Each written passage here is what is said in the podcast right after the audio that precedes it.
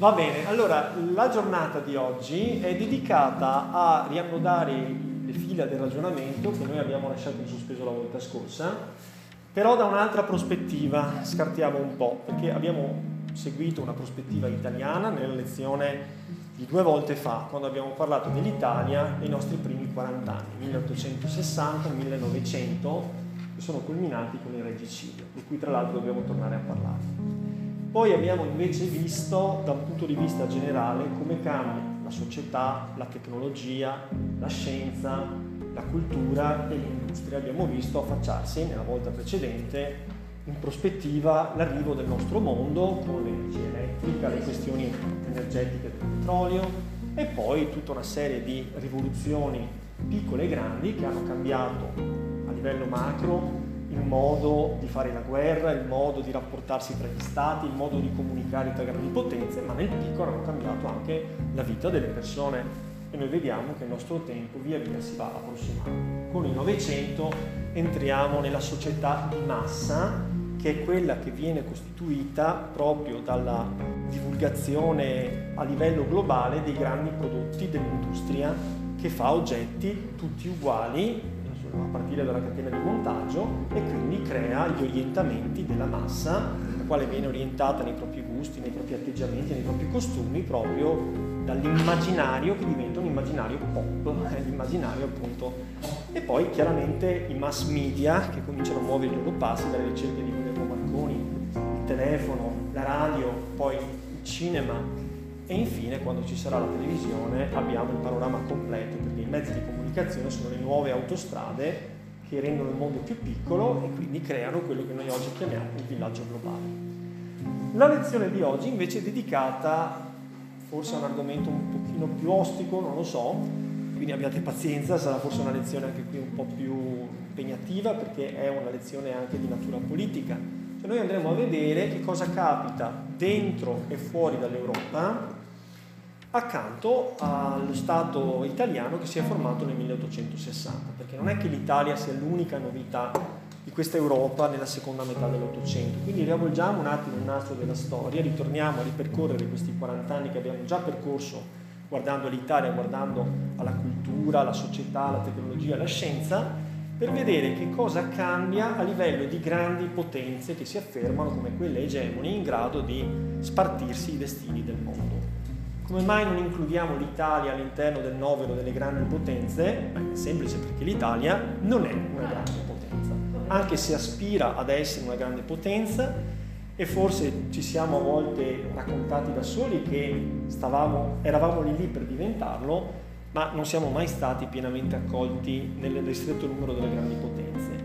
Invece quello a cui noi assistiamo anche qui è l'approssimarsi in lontananza del mondo che è quello che noi oggi conosciamo perché non soltanto troviamo delle grandi potenze tradizionali, tra le quali possiamo annoverare la Francia e la Gran Bretagna, che sono stati, sono protagonisti da moltissimo tempo, perlomeno diciamo dalla seconda metà del Seicento, quando in Francia si afferma Luigi XIV, Versailles e l'assolutismo che è un modello per tutta l'Europa. La Gran Bretagna non ne parliamo, abbiamo parlato di Elisabetta Tudor, abbiamo parlato di gloriosa rivoluzione, della precedente rivoluzione del 1642, da quel momento in poi il modello inglese e il modello francese, ma forse ancora prima nell'età del Medioevo, no? i due grandi stati, le grandi monarchie nazionali, Francia e Inghilterra. Però ci sono anche altre nuove potenze, alcune sono in salita e alcune sono in discesa. Tra quelle in salita abbiamo una nuova potenza che si forma poco dopo di quella italiana e le storie di questa potenza si intersecano con quelle della storia italiana ed è la Germania.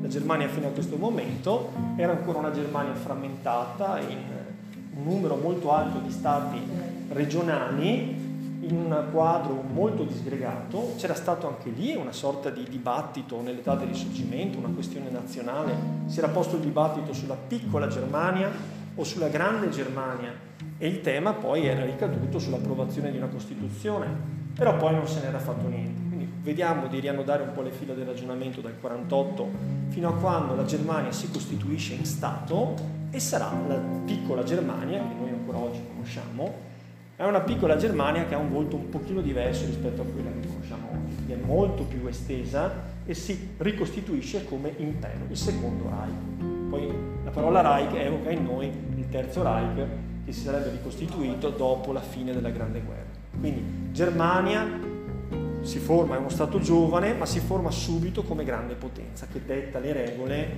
nell'Europa continentale. Altri Stati invece di cui abbiamo parlato assai poco e che sono fuori dal continente europeo, sono le nuove grandi potenze, gli Stati Uniti d'America, che si sono formati cento anni prima perché la rivoluzione americana è settecentesca, ma cento anni dopo cominciano ad avere una impressionante crescita economica, uno sviluppo tecnologico industriale che arriva a fiancheggiare la Gran Bretagna, la quale era il paese che più anticamente aveva iniziato la rivoluzione industriale, ne mette in crisi il primato, comincia ad avere una sua proiezione anche internazionale, combatte le sue battaglie interne come la guerra di secessione americana, c'è tutta la conquista dell'Ovest, il tema della frontiera, il tema del regolamento dei conti con le tribù degli indigeni che vengono via via sempre di più costretti all'interno di riserve.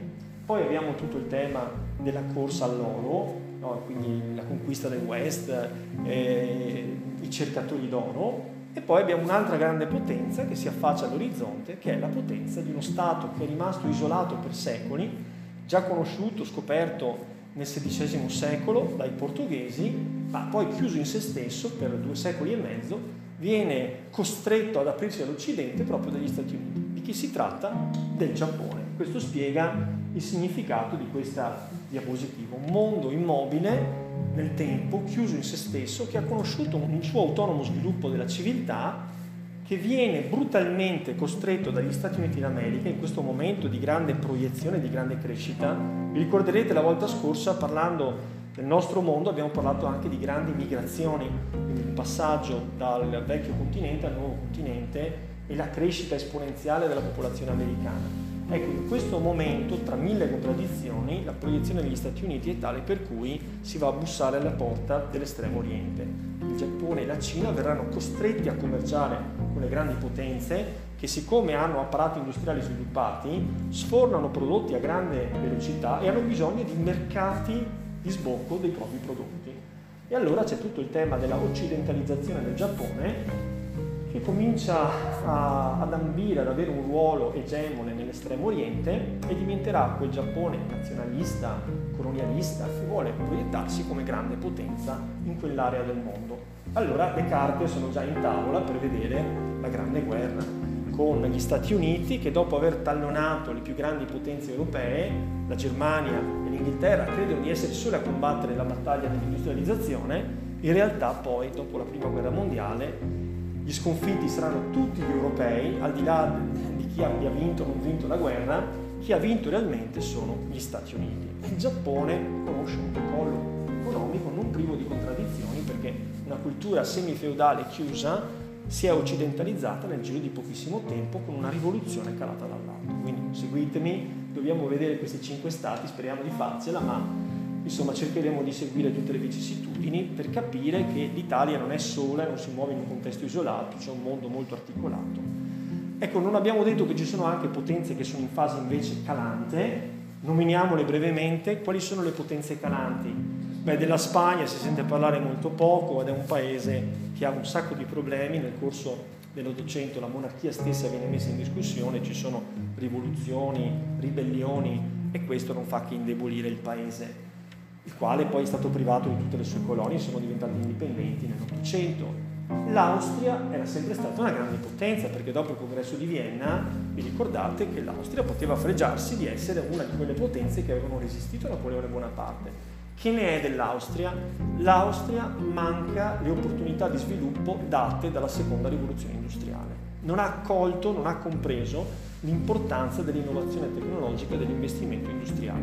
Si è appoggiata su ceti agrari rurali che hanno finito per rendere meno dinamica l'economia austriaca e dunque nella seconda metà dell'Ottocento l'Austria è una coppia sbiadita di quello che era stata nella prima metà dell'Ottocento e col prima nel Settecento quando era la potenza di riferimento dell'area tedesca. Quindi Spagna, Austria, forse un'altra potenza che possiamo nominare è la Russia la Russia cerca di modernizzarsi, ma è ancora uno Stato fermo a una condizione precedente alla rivoluzione francese, cioè in Russia c'è ancora l'assolutismo dello zar, c'è un'autocrazia così come viene definita. Lì è come se la rivoluzione francese non fosse mai arrivata.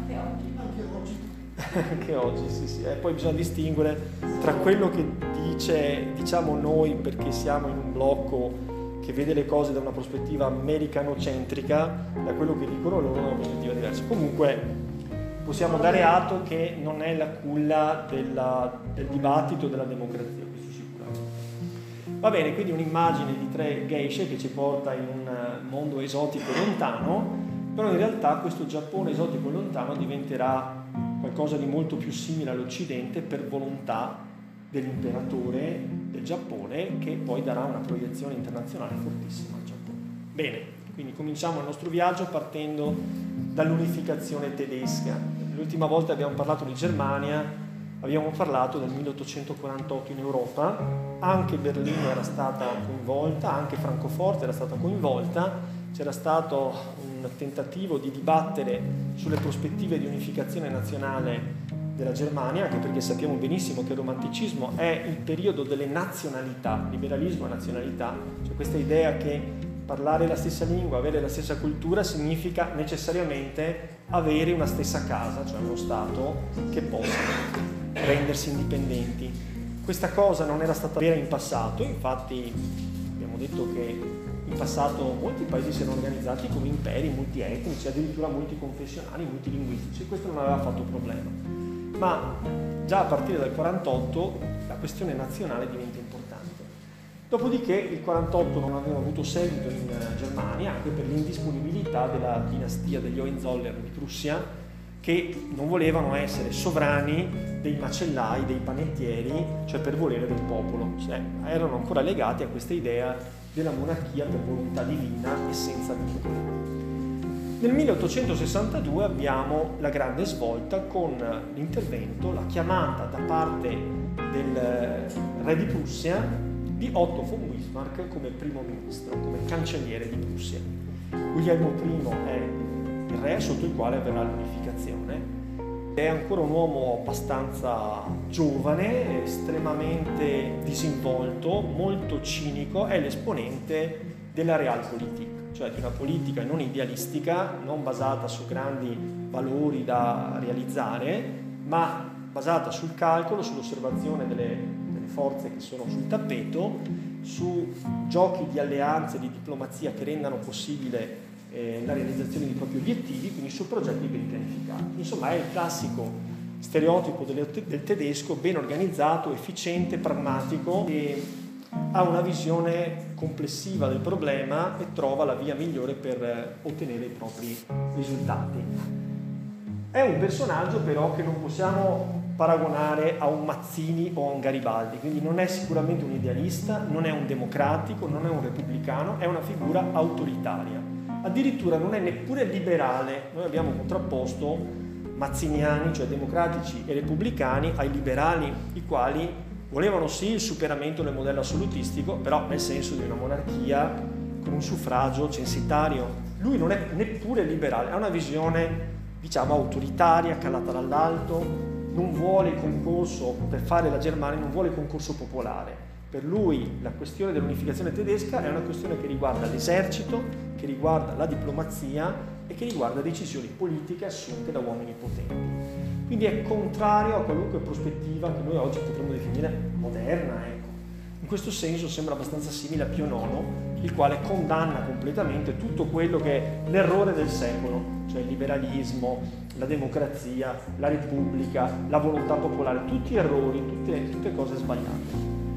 Quindi lui inaugura una via prussiana allo sviluppo, che è una via basata su uno Stato fortemente militarizzato, Già dal Settecento la Prussia veniva chiamata la caserma d'Europa per la sua efficienza, per i suoi ingentissimi investimenti in armamenti. Vedremo che la Prussia della metà dell'Ottocento investe in tecnologie militari di avanguardia, per esempio fucili a retrocarica che permettono di sparare molti colpi quando gli altri invece hanno dei tempi di reazione molto più lenti, e poi la via dell'industrializzazione. Cioè, Prussia ha le idee chiare, bisogna seguire il modello inglese, bisogna investire in industrie attraverso eh, diciamo, investimenti del sistema finanziario tedesco, che non è ancora prussiano, che non è ancora la Germania, si costituiscono appunto dei grandi distretti industriali che rendono forte l'apparato produttivo e che danno prospettive anche alla guerra. La guerra si fa anche con le ferrovie, come vedremo tra poco, quindi la tecnologia serve per sviluppare l'economia, ma serve anche per fare la guerra con maggiore efficienza. E la via prussiana. Tra l'altro c'è una peculiarità in Germania. Germania la classe aristocratica dei proprietari terrieri si converte in blocco in classe industriale.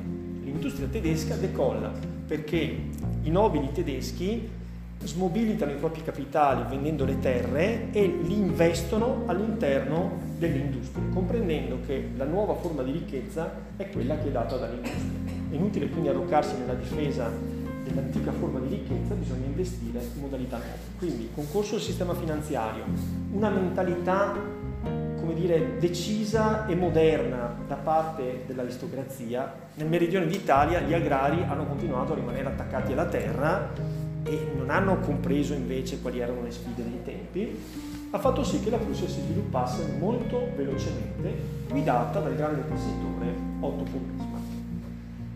Quindi Bismarck, avendo chiara la prospettiva dell'unificazione, comincia ad aumentare le spese in armamenti, favorisce l'industria, favorisce il libero scambio, eh, viene dire, incentivato uno Zollverein, è un'unione doganale. In passato gli stati tedeschi, quando distinti da confini, avevano elevato dazi doganali tra uno Stato tedesco e un altro Stato tedesco. Si incentiva invece il libero scambio per aumentare la concorrenza. Lo Stato peraltro protegge le industrie nazionali e in questa maniera abbiamo un decollo economico della Germania che va di pari passo con la sua crescita tecnologica, infrastrutturale e militare.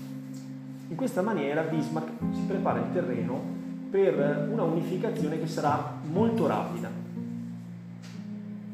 Negli anni 50 e 60, vi accennavo, l'Austria perde quel primato, quel prestigio che aveva detenuto ancora nella prima metà dell'Ottocento dopo il congresso di Vienna. È vero che l'Austria era un po' appannata già nel XVIII secolo, perché forse ricorderete che nella guerra dei sette anni che si è combattuta in Europa nella seconda metà del Settecento c'era già stato un confronto tra Prussia e Austria e l'Austria è stata regolarmente sconfitta dalla Prussia. Però rimaneva comunque l'impero storicamente più importante dell'area, della regione, quindi perlomeno l'egemonia sull'area tedesca era contesa tra Austria e Prussia. In questo momento invece il sorpasso comincia ad essere evidente. In effetti quando l'Italia sfiderà l'Austria nella Grande Guerra, l'Austria che poi diventa Austria-Ungheria è una potenza paragonabile all'Italia, noi ci pensiamo un po' superiori, infatti le spallate sono tutte quelle dell'Italia nei confronti dell'Austria, l'Austria si limita a difendersi a parte in due occasioni, che una è sull'altipiano d'Asiago, dove effettivamente riescono a sfondare ma vengono contenuti, e l'altra è Caporetto. Per il resto gli austriaci non fanno altro se non difendersi. L'altra potenza che invece determina il successo in una parte della grande guerra del, degli imperi centrali è la Germania, insomma quindi diciamo i rapporti di forza si sono ben capovolti. Quindi come accennavo precedentemente, questo è Francesco Giuseppe, è un uh, imperatore che ha governato in Austria per moltissimo tempo, è stato responsabile dell'entrata in guerra nella prima guerra mondiale dell'Austria e poi è morto senza vedere, fortunato lui, la fine che avrebbe fatto il suo Stato, cioè completamente smembrato e ridotto a poca cosa, ecco, poca cosa praticamente la grande capitale quindi manca gli investimenti produttivi, la dinastia fa fatica a tenere insieme le diverse anime di cui si compone l'impero austriaco, che è fatto di tante etnie differenti, tra un po' le vedremo con una cartina, il principio di nazionalità è diventato un elemento disgregatore della compagine imperiale. L'Austria cerca di tenere insieme tutte queste anime, lo vedremo soprattutto quando ripetutamente viene sconfitta e viene sconfitta molte volte. Pensate agli anni 50, per esempio, il problema con l'Italia. L'Italia mette continuamente alla prova l'Austria nel 48-49 e poi con Cavour e con Napoleone III nella seconda guerra d'indipendenza, fino a quando poi l'Italia si costituisce. Quindi l'Austria perde pezzi, l'Italia si forma, le guerre a volte vengono vinte dall'Austria, ma l'Austria prende anche delle sonore sconfitte, magari non dall'Italia da sola, ma dall'Italia con la Francia, tutto questo ci fa capire che non è più l'Austria sbagliata un tempo. Cerca di risolvere questo problema creando questa doppia anima, Austria e Ungheria, cioè riconoscere un'altra etnia come, non dico parificata a quella tedesca, ma insomma diciamo un'etnia dominante in un'area distinta e la divisione, come in fondo aveva fatto l'impero romano, quando aveva eh, distinto l'impero d'Occidente e d'Oriente. Quando le cose vanno male, dividere forse riequilibra un po'. In realtà non riuscirà ad arrestare veramente questo declino. Ecco.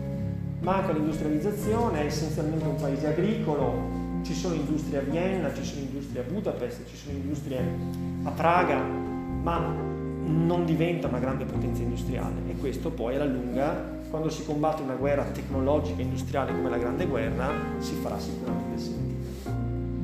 Allora, la prima delle tre guerre di indipendenza che porteranno la Prussia a diventare egemone nell'area tedesca e infine a eh, costituire la Germania, lo Stato moderno che ancora oggi conosciamo, e la guerra danese del 1864. Questa è una guerra che viene combattuta dalla Prussia e dall'Austria congiuntamente per strappare dei territori che si trovano al confine settentrionale della Prussia, al confine con la Danimarca. Sono territori sotto il controllo danese, ma la cui maggioranza della popolazione è di lingua e di cultura tedesca. Sulla base di questo principio si rivendicano questi territori, cosa che ci ciò che ci, le, eh, che ci lega. Sì, infatti, può essere anche un casus belli. E sappiamo che Bismarck è stato un grande calcolatore. Il suo obiettivo fin dall'inizio era sconfiggere l'Austria per realizzare il progetto della piccola Germania, cioè di una Germania che, che coincidesse con la Prussia, con eh, la Confederazione tedesca e con eh, essenzialmente la Baviera, il Wittenberg, gli stati meridionali. Esclusa l'Austria dunque, questa sarebbe la prospettiva della piccola Germania. Per fare questo voleva essere sicura e per essere sicura voleva conoscere il proprio avversario, cioè l'Austria. Quindi coinvolge l'Austria in questa guerra contro la Danimarca per studiare l'efficienza, la preparazione, i mezzi e la disciplina dell'esercito austriaco. L'Austria si lascia coinvolgere pensando di poter riaprire il contenzioso su quale delle due potenze, Prussia e Austria, potesse essere egemone nell'area tedesca e anche con la prospettiva di un'annessione territoriale. Quindi si va alla guerra per dei territori di confine che sono lo Schleswig, l'Holstein e l'Auenburg. La guerra si configura come una guerra lampo. Questo concetto di guerra lampo diciamo che percorre un po' tutta la storia eh, della Costituzione della Germania ed è un'idea alla quale i tedeschi rimangono affezionati anche quando scoppia la prima guerra mondiale, cioè loro sono ancora convinti del blitzkrieg, cioè della guerra lampo, che si possa ottenere con un impegno di poche settimane. In effetti la guerra scoppia e nel giro di poche settimane si conclude con la sconfitta danese, con l'annessione di questi territori, con l'apertura di un contenzioso poi tra Austria e Prussia, un braccio di ferro per decidere come spartirsi questi territori, c'è quindi una sorta di radicalizzazione diciamo, dei rapporti tra Austria e Prussia. Alla fine, con la Convenzione di Karnstein del 1865, si decide che una parte dell'Holstein passa all'Austria e lo Schleswig alla Prussia. E cosa ci ha guadagnato la Prussia? Un'annessione territoriale, tutto sommato marginale, un ruolo che si è ritagliata di, eh, come dire, destinata, paese destinato a unificare l'area tedesca, e poi indubbiamente ha studiato l'avversario. Tra l'altro Bismarck, per mettere alla prova le sue truppe, interviene anche in aiuto della Russia in una repressione in Polonia. La Polonia è uno Stato che, se guardate le mappe dell'epoca, non esiste. La, Polonia è spartita tra Prussia, Austria e Russia. Quindi diciamo è così un abile calcolatore che prima di impegnarsi in una guerra anche facile come quella contro la Danimarca vuole verificare la tenuta dell'esercito, l'efficienza dei rifornimenti, la tenuta del tessuto industriale, la velocità degli spostamenti e poi quando combatte con la Danimarca potrebbe combattere da solo, invece la Prussia preferisce coinvolgere anche l'Austria con lo scopo non dichiarato di studiare le mosse dell'avversario. Quindi un grandissimo calcolatore. Per molto tempo è stato considerato l'uomo che ha plasmato la Germania. Poi chiaramente le interpretazioni storiografiche possono essere anche diverse, cioè si può più o meno eh, insistere sull'unicità del personaggio di Bismarck. Sicuramente comunque un personaggio spregiudicato. Quindi qui abbiamo Cristiano IX di Danimarca, il quale è costretto a subire questa, tutto sommato non fondamentale perdita territoriale. La seconda guerra di indipendenza tedesca è la guerra austro-prussiana, cioè eh, si cerca un casus belli per far scoppiare la guerra tra Berlino e Vienna. Per prepararsi il terreno, anche in questo caso, la Prussia decide di stabilire delle trattative diplomatiche tanto con la Francia quanto con l'Italia. Ottiene la benedizione francese a poter proseguire nella sua attività di unificazione dell'area tedesca. Che cosa ottiene in cambio la Francia? Libera mano per l'edificazione di un grandissimo impero coloniale. La Germania non si opporrà a che la Francia continui a conquistare per esempio territori dall'altra parte del Mediterraneo. Lascerà fare. I russi stessi, che sono stati aiutati dai tedeschi, dai prussiani nel 1863, resteranno neutrali. L'altra grande alleanza è con l'Italia. L'Italia nel frattempo si è già costituita nel 60, 61 proclamata, nel 66 ci alleiamo con la Germania, questa specie di alleanza poco naturale, perché il nostro asse era quello con Parigi, insomma con la Francia. Comunque sia, questo permette a Bismarck che è già sicuro di avere neutralità francese e russa, quindi ad est e ad ovest, meglio ovest ed est, sa che l'Austria sarà impegnata sui due fronti, non si preoccupa che l'Italia debba essere competitiva quanto lei punto di vista dell'esercito, basta alla Germania, alla Prussia sapere che l'Austria dovrà combattere a nord e a sud delle Alpi. A quel punto c'è una vittoria schiacciante nel giro di una settimana o poco più.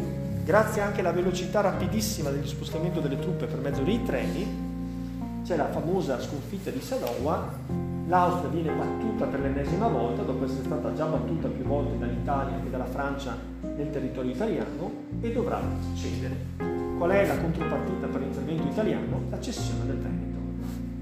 L'Austria cederà il Veneto non direttamente all'Italia, l'Austria non riconosce l'Italia come Stato che si è reso indipendente, cederà il Veneto alla Francia e la Francia lo girerà all'Italia, perché tutti fanno parte di questo grande accordo che determina che cosa? Determina la creazione di un'unificazione tedesca degli stati del nord. E avremo una confederazione tedesca del nord e poi avremo l'Austria che cerca di tenere legati a sé degli stati del sud, tra cui la Baviera. Che cosa lega preferibilmente la Baviera a Vienna piuttosto che a Berlino? Beh, per esempio l'aspetto religioso la Baviera è cattolica e invece la Prussia è protestante, luterana, quindi già semplicemente questo fatto e poi ci sono anche interessi di natura economica che legano i due paesi. Quindi manca ancora una parte. Questa è l'immagine della Confederazione tedesca del nord così come si va configurando. Vedete? Eh, 1866, qui si vede abbastanza bene le province dello Schleswig e dell'Holstein, vedete, che occupano una, la parte meridionale della penisola danese, poi abbiamo in blu la Prussia, vedete che la Prussia è uno stato immenso, immenso, perché fanno parte della Russia anche dei territori che attualmente, Prussia, territori che attualmente non sono tedeschi, come per esempio Danzica, tutti ci ricordiamo Danzica perché evoca le rivendicazioni di Hitler, il corridoio di Danzica, eccetera, territori che sono oggi invece sotto il controllo della, della Polonia. Ecco, quindi c'è una Prussia orientale che si allontana moltissimo rispetto a quello che oggi è il territorio tedesco. Al di fuori di questa linea rossa, vedete, ci sono i territori del, tedeschi del sud, il Wittenberg, il Baden, e poi abbiamo la Baviera che sono invece legati al Kaiserreich, Osterreich, cioè all'Austria, sono vicini all'Austria. Quindi due Germanie, o meglio due aree tedesche, l'area tedesca del nord a trazione prussiana, l'area tedesca del sud più vicina all'Austria, ma ci sarà una terza guerra.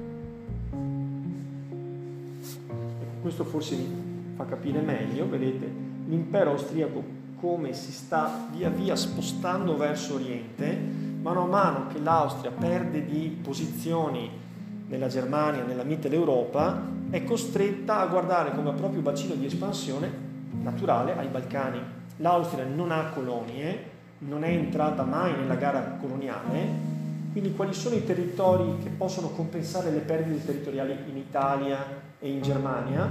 Sono i territori dei Balcani e anche questo ci deve ricordare la Prima Guerra Mondiale. La Prima Guerra Mondiale scoppia con l'assassinio che è capitato a Sarajevo ai danni di Francesco Ferdinando, l'arciduca d'Austria. Questo dipende dal fatto che la volontà austriaca è quella di recuperare spostando il proprio baricentro verso l'Europa orientale, verso i Balcani. Perché? Perché si sta creando si sta creando in questa fase, poi si crea definitivamente una Germania che però è molto più vasta rispetto alla Germania a cui noi ci siamo abituati. L'area tedesca molto polverizzata era stata semplificata, c'erano 38 stati nell'area tedesca dopo il congresso di Vienna, adesso però abbiamo questa enorme Prussia, vedete, il confine della Prussia, che diventerà poi il confine del secondo Reich, cioè dell'impero tedesco, è la Russia, cioè non c'è altro tra la Germania e la Russia. È un confine divide Russia e Germania. Noi oggi siamo abituati a pensare alla Bielorussia, alla Cecoslovacchia, alla Repubblica Cecoslovacchia. Tutto questo non esiste, sono spartiti questi territori tra l'impero austriaco e l'impero tedesco quando si formerà. Proprio a causa di queste sconfitte, di questa erosione continua del proprio territorio naturale che l'Austria subisce, comincia a fervere un dibattito su come cercare di ristrutturare l'impero prima che questo si dissolva tra le mani del Kaiser. E allora l'idea è quella di valorizzare non tutte perché la composizione etnica dell'impero austriaco è molto disgregata, ci sono tante etnie e a volte non è neanche facile delimitarle con dei confini che siano certi perché questi confini diventano piuttosto mm, dire, frammentati mano a mano che si entra in certi territori. Comunque appare chiaro che bisogna valorizzare attribuendo autonomia ad alcune eh, etnie, in particolare una che è quella ungherese, che potrebbero costituire un problema, ma che possono essere riconquistate se si dà loro responsabilità, fiducia e autonomia, per esempio in ambito amministrativo. Si comincia a pensare a una diarchia. Quindi l'aquila che tradizionalmente rappresenta lo stemma degli Asburgo diventa un'aquila bicipite, cioè con due teste. Le due teste rappresentano le due capitali del nuovo impero. È una reazione alle sconfitte che l'Austria ha subito nei confronti dell'Italia, perdendo buona parte dei territori italiani, ma non tutti, perché il Trentino è ancora sotto l'Austria e ehm, la Venezia Giulia è ancora sotto l'Austria, tutta la parte anche e dalmata, e la reazione anche al fatto che si sta costituendo ai suoi confini uno Stato prussiano vasto, una confederazione tedesca del nord che va ulteriormente ingigantendosi. Quindi c'è un elemento unitario che è rappresentato dalla dinastia di un unico imperatore, che anche gli ungheresi devono riconoscere. Poi alcune questioni fondamentali saranno gestite unitariamente, i rapporti con gli esteri, la guerra e le questioni che riguardano l'economia, però poi esisterà un governo nazionale, un Parlamento nazionale, c'è un Parlamento ungherese, c'è un governo ungherese e le questioni di natura amministrativa potranno essere decise in maniera del tutto autonoma dalla sede di Budapest rispetto a Vienna. Questa che può sembrare una buona soluzione lo è stata per alcuni e non lo è stata per altri, perché tutte quelle etnie che assistono al fatto che c'è una promozione dell'etnia ungherese eh, si sentono discriminate e costrette a ubbidire, magari non più a Vienna, ma a Budapest a questo punto, perché l'impero viene veramente diviso in due parti, per cui chi dipendeva prima da Vienna adesso dipende da Budapest e quindi c'è un protagonismo degli ungheresi che a molti non piace. Quali sono le etnie che possono sentirsi discriminate? Ce ne sono tante. Tutti gli slavi, per esempio, croati, sloveni, ci sono anche gli italiani, anche l'Italia, eh, come dire, gli italiani ce ne sono ancora che vivono, sono qualche centinaio di migliaio, non tantissimi, ci sono. E poi abbiamo detto ci sono i boemi, gli slovacchi, insomma ci sono i polacchi, ci sono i serbi, insomma è un, un grande mosaico quello che compone anche questa Austria-Ungheria. Quindi risolve un problema, lo risolve, poi l'Ungheria è stata abbastanza fedele, ma poi quando è arrivata la prima guerra mondiale, alla fine dei conti anche l'Ungheria ha rivendicato la propria indipendenza che l'autonomia è una cosa, ma l'indipendenza è meglio. Ecco, la divisione dei confini è questa. Quindi si può osservare che la parte che riguarda noi, cioè il Trentino, la Venezia Giulia, anche il Sud Tirolo, sono sotto naturalmente il controllo di Vienna, però anche tutta la parte istriana è sotto il controllo di Vienna.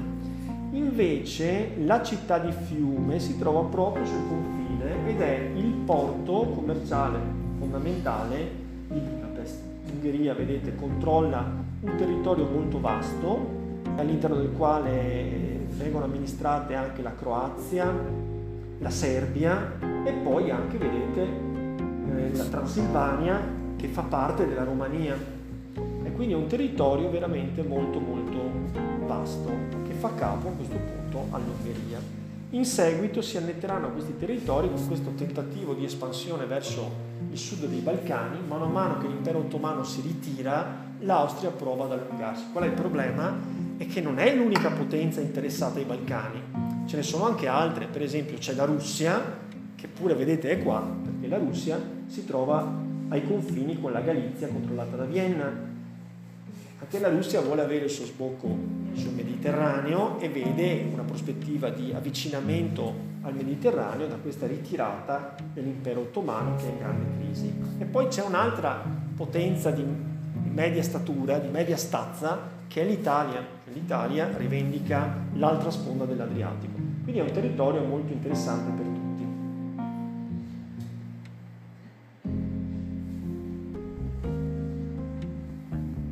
Qui si vede invece come le linee dei confini vadano dietro fino a un certo punto alla concentrazione etnica di una popolazione rispetto ad un'altra.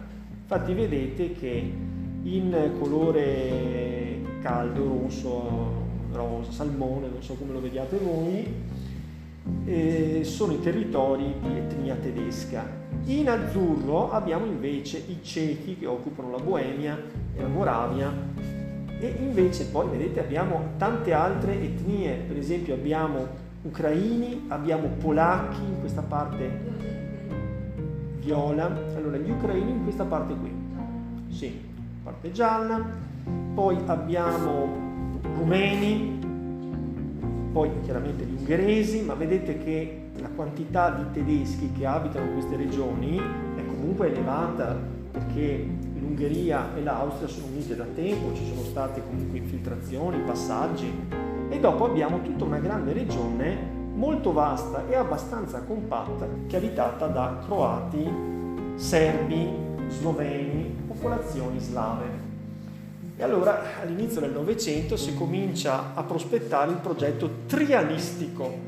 Siccome tutto sommato il progetto dualistico ha avuto un certo successo, cioè sembra aver frenato il disgregamento dell'Austria, si comincia a prospettare, e chi lo prospetta è proprio il principe Francesco Ferdinando, il progetto trialistico, cioè facciamo una nuova capitale, che potrà essere per esempio Zagabria, per esempio, creiamo una nuova etnia dominante che sarà l'etnia degli slavi. Quindi vedete ha un progetto di articolazione ulteriore, di valorizzazione ulteriore di un'altra etnia. Come mai valorizzare gli slavi e non gli italiani? Dal punto di vista numerico gli slavi sono di più rispetto agli italiani, ma poi anche perché esiste un irredentismo italiano, non esiste un irredentismo slavo.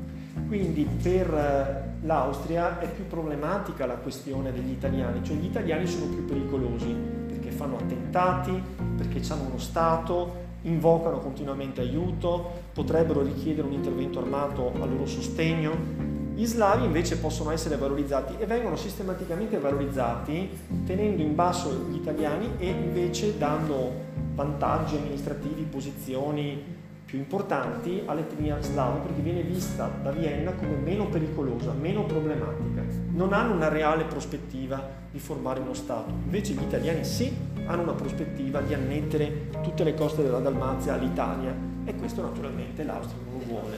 Quindi da qui deriva anche un atteggiamento ostile nei confronti dell'etnia italiana da parte del ceto dominante della classe dirigente tedesca di Vienna. E poi Fiume, che è la questione d'annunziana della, della presa di Fiume, è una città che vedete si trova proprio al confine era il porto dell'Ungheria. Dopo la prima guerra mondiale l'Ungheria perde questo porto, però c'è la prospettiva di creare quel terzo blocco etnico che già l'Austria stava progettando e che diventa invece uno Stato indipendente, sarà la Jugoslavia. Questo rompe poi i progetti italiani di poter controllare l'altra parte dell'Adriatico. Nel frattempo si arriva verso la fine della Costituzione della Germania. A Madrid il trono è vacante a causa di una rivoluzione popolare che prende il nome di rivoluzione gloriosa, ma gloriosa spagnola in riferimento a quella inglese, o settembrina. Il trono viene scacciata Elisabetta II di Borbone e il trono è vacante. Tutti rivendicano questo trono perché i legami, le parentele delle dinastie europee sono strettissimi e sembra che il candidato più opportuno possa essere un Hohenzollern, cioè un parente di Guglielmo I, re di Prussia, questa Prussia che nel frattempo si è allargata fino a dominare i tedeschi del nord. I francesi a questo punto reagiscono perché temono l'accerchiamento. Era dei tempi di Carlo V che la Francia non si vedeva accerchiata. Cosa capiterebbe se la Francia trovasse un Hohenzollern a Madrid e un altro a Berlino, si troverebbe schiacciata ai suoi confini ad ovest e ad est. Quindi la Francia reagisce malamente, ma quando si parla di Francia chi è che sta reagendo? È l'imperatore Napoleone III. Napoleone III fino a questo momento scusatemi la semplificazione, ma non ne ha azzeccata una perché gli si è formato ai confini orientali un paese nuovo che si chiama Italia Pensava Napoleone III di riuscire a gestire la situazione e allargare la sua sfera di influenza sulla penisola italiana. Non ci è riuscito, si è formato uno Stato indipendente. L'opinione pubblica francese non è molto soddisfatta, mancano vittorie militari di Napoleone III. Se sei un impero e se ti chiami Napoleone devi vincere sui campi di battaglia. C'è tutta una questione romana che riguarda il Papa e Napoleone si è sempre schierato a favore del Papa, i cattolici non sono contenti di questo accerchiamento che stringe il nodo sempre di più intorno alla gola del Papa, morale della favola, Napoleone ha bisogno di mostrare i muscoli e di avere una grande vittoria muscolare. Quindi quando si sparge la voce che sarà possibile forse che sieda sul trono di Madrid un prussiano, assolutamente fa la voce grossa con il tentativo anche di rafforzarsi sul fronte interno. Quindi non è soltanto una questione internazionale, è anche una questione di consenso interno. Se la passa male nell'opinione pubblica e allora richiede che il re di Prussia rinunci esplicitamente al trono di Spagna e che dia garanzie che né ora né mai un Hohenzollern siederà sul trono di Madrid. La risposta del re di Prussia è una risposta possibilista, cioè garantisce che per l'immediato non pretenderà questo trono, ma si rifiuta di garantire che anche per il futuro, perché sappiamo come vanno queste cose. Bismarck approfitta della situazione e artatamente modifica un famoso dispaccio, il dispaccio di Ems, facendolo suonare come imperioso nei confronti dei francesi, come come una risposta piccata e poco rispettosa della volontà francese. I francesi insistevano perché volevano garanzie, assicurazioni. In realtà la risposta del re era stata abbastanza serena, abbastanza possibilista. Era stato eh, tampinato ai bagni di Ems da parte di un ambasciatore tal Benedetti, il quale lo inseguiva per la strada per avere la garanzia di poter telegrafare a Parigi di aver ottenuto questa assicurazione. La risposta era stata evasiva, ma Bismarck modificò, realizzando una vera e propria fake news, che poi fece pubblicare il 13 luglio, cioè il giorno prima la celebrazione del, degli anniversari della rivoluzione francese 14 luglio. In questa maniera ci fu una specie di reazione popolare sdegnata, considerando che i tedeschi stavano offendendo i francesi, maltrattando il loro ambasciatore e si richiese a gran voce da parte di Napoleone III una prova di forza. Era il casus belli perché Bismarck non attaccava mai deliberatamente, cercava sempre di passare dalla parte della ragione, provocando una guerra altrui. Noi abbiamo la Francia che dichiara guerra alla Prussia e ci sarà l'operazione Blitzkrieg. Nel giro di poche settimane la Francia verrà inchiodata di fronte alle sue inefficienze.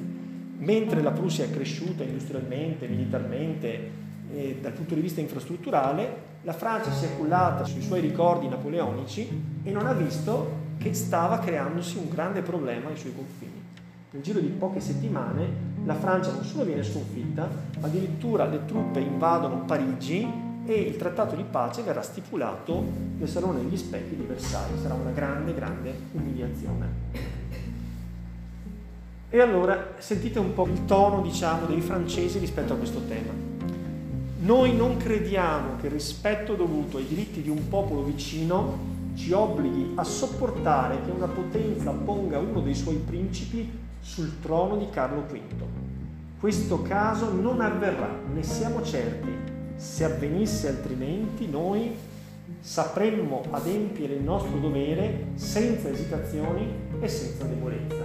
Quindi è una presa di posizione molto chiara da parte del ministro degli esteri che parla con la voce di Napoleone III, il quale vuole mostrarsi decisionista e degno erede della grandezza del suo augusto avo. Questo invece è il comunicato di Reims, questo dispaccio è stato modificato marginalmente, ma in maniera da risultare irritante alla sensibilità orgogliosa della grandezza francese. Dopo che le notizie della rinuncia del principe ereditario di Hohenzollern sono state comunicate al governo imperiale francese da quello reale spagnolo, l'ambasciatore francese in Ems, Osibagni, ha richiesto ancora a Sua Maestà il Re di autorizzarlo a telegrafare a Parigi che Sua Maestà il Re si impegnava per tutto il tempo a venire a non dare giammai il suo consenso qualora gli Hohenzollern ritornassero alla loro candidatura. Cioè, fino a qua è tutto vero. Effettivamente la Francia insisteva affinché la rinuncia non fosse soltanto limitata al presente, ma per sempre, cosa che difficilmente un sovrano può fare se non umiliandosi. La parte provocatoria è quella successiva. Sua Maestà il Re ha ricusato di ricevere ancora l'ambasciatore francese e ha fatto dire per mezzo di un suo aiutante che non aveva nulla da comunicare all'ambasciatore. Quindi non l'ha ricevuto, lo ha licenziato e gli ha fatto parlare da un suo sguattero, come dire che non lo prende in considerazione. Queste parole, che forse a noi non dicono molto, ma sono risultate urticanti alla felpata, vellutata diplomazia francese che hanno creato un caso di Stato. Napoleone non poteva ormai perdere la faccia, si era esposto che la Francia non avrebbe mai tollerato neanche l'eventualità minima che in un futuro potesse accadere che, e quindi decise di attaccare guerra. La dichiarazione di guerra fu seguita poi dalla immediata invasione e sfondamento del confine tra Francia e Germania. La battaglia fu la famosa battaglia di Sedan, una battaglia tremenda che è una macchia e un'onta, anche perché le truppe prussiane sfilarono sotto l'arco di trionfo che era stato fatto erigere ai Champs-Élysées da Napoleone Bonaparte e la firma del trattato di pace del Salone degli Specchi di Versailles. È stata un'onta terribile, i francesi si sono ricordati poi lo scoppio della Grande Guerra. Quindi lì c'è stata proprio diciamo, una conseguenza di lungo termine perché poi sono passati 50 anni dopo questo 1870. Qui abbiamo Guglielmo I, che è il re di Prussia, qua a sinistra, e il conte Benedetti, che è l'ambasciatore francese che inseguiva e aveva intercettato il re mentre tornava dalle sue cure termali verso l'hotel dove alloggiava e chiedeva di poter avere l'autorizzazione di telegrafare questa rinuncia definitiva a tempo indeterminato del trono di Madrid. E questo invece era il candidato Leopoldo di Hohenzollern, candidato a poter sedere in Spagna. Era da molto tempo che, ai tempi di Carlo V, che un tedesco non siedeva a Madrid. Questa eventualità poi non si è verificata, però è stata importante per generare il casus belli. E questo è Guglielmo I, un re estremamente ambizioso, nazionalista, militarista, che aveva l'ambizione di diventare il re di una grande potenza. In realtà poi il lavoro lo ha fatto Bismarck più che non lui. Lui è stato un po' una marionetta di Bismarck e anzi il suo atteggiamento, che era un atteggiamento tutto sommato conciliante con la Francia, non voleva esasperare i toni, fu contrastato dall'abilità di Bismarck che imbrogliò le carte in maniera da provocare la reazione francese. Battaglia di Sedan è stata una grave sciagura per la Francia che si è improvvisamente risvegliata dopo secoli di grandeur francese che durava dai tempi di Luigi XIV il recente passato era Napoleone, ci si cullava ancora nei sogni napoleonici che da Parigi si potesse irradiare un grande impero francese che abbracciasse tutta l'Europa. Adesso si risvegliavano e c'era un altro centro propulsore capace di allargarsi con grande spregiudicatezza e rapidità ed era la Germania. Da questo momento in poi la Francia dovette fare i conti con un nuovo Stato, non più soltanto l'Italia, anche un altro Stato ma molto più potente dell'Italia, sarebbe stata la Germania. E allora Napoleone III cercò addirittura la morte nella battaglia di Sedan, non riuscì a trovarla, in seguito fu catturato, morì, poi quello stesso, se ricordo bene, 1870, quindi uscì di scena definitivamente. Qui c'è poi tutto il tema di cosa succede in Francia, dopo Sedan succede di tutto, crolla l'impero napoleonico perché Napoleone non c'è più, c'è una nuova repubblica e poi ce l'ha comune. E questo invece è il maresciallo von Moltke, è stato un eroe di guerra decorato e uno dei principali artefici della vittoria di Berlino. Ecco, anche in questo caso, prima di muoversi, prima di provocare l'aggressione francese, la Prussia, Bismarck in particolare, si era premurato di garantirsi la neutralità delle diverse potenze, compensando tutte in qualche maniera secondo il principio della realpolitik, cioè nessuno fa niente per niente, eh, con il criterio del bilanciamento delle compensazioni nasce così il secondo Reich. Perché secondo Reich e non primo Reich? Reich naturalmente significa impero, ma perché c'era già stato un impero che aveva avuto una storia lunghissima, dal 962 al 1806. Era il primo impero tedesco o sacro romano impero di nazione germanica. Ha avuto una storia lunghissima che noi non ripercorriamo, però era stato fondato da Ottone I, era arrivato più come una parola vuota che come una realtà al 1806, poi era stato sciolto, adesso a distanza di 60 anni circa veniva rifondato in forme più limitate ma anche più compatte e più coese. Quindi la Prussia si fonde con tutta la Confederazione del Nord e con gli stati del Sud, compresa la Baviera che viene annessa. Si firma la pace di Francoforte, l'Austria rimane un corpo estraneo, cioè separata rispetto al resto della Germania con la pace di Francoforte la Francia viene umiliata, non soltanto sottoscrive il trattato di pace a Versailles, ma anche vengono imposte miliardi di riparazioni di guerra, un costo enorme per l'economia francese, la cessione di due territori di confine che sono molto importanti dal punto di vista anche minerario e industriale, l'Alsazia e la Lorena, territori contesi che hanno spesso fatto la spola da una parte e dall'altra del confine, e tutto questo ha alimentato uno spirito che avrebbe attraversato la storia della Francia fino alla Prima Guerra Mondiale, che si chiama revanchismo. Revanche in francese significa lo spirito di vendetta. I francesi hanno masticato a mano, si sono sentiti umiliati. Da quel momento hanno cominciato a investire in armamenti, in fortificazioni, in strategie militari e hanno giurato che l'avrebbero fatta pagare alla Germania momento poi è arrivato con la prima guerra mondiale, è stata una guerra tremenda, lo sappiamo, sanguinosissima da quelle parti, e poi è stata la Francia a imporre l'umiliazione tedesca nei trattati di pace di Parigi, proprio memore di quello che era capitato molti decenni prima quando era stata umiliata a Sedan. Quindi la battaglia di Sedan bisogna ricordarla perché è un elemento che ha spianato la strada all'avvento del nazismo. Il nazismo nasce come controreazione alla umiliazione tedesca. Ecco, esatto.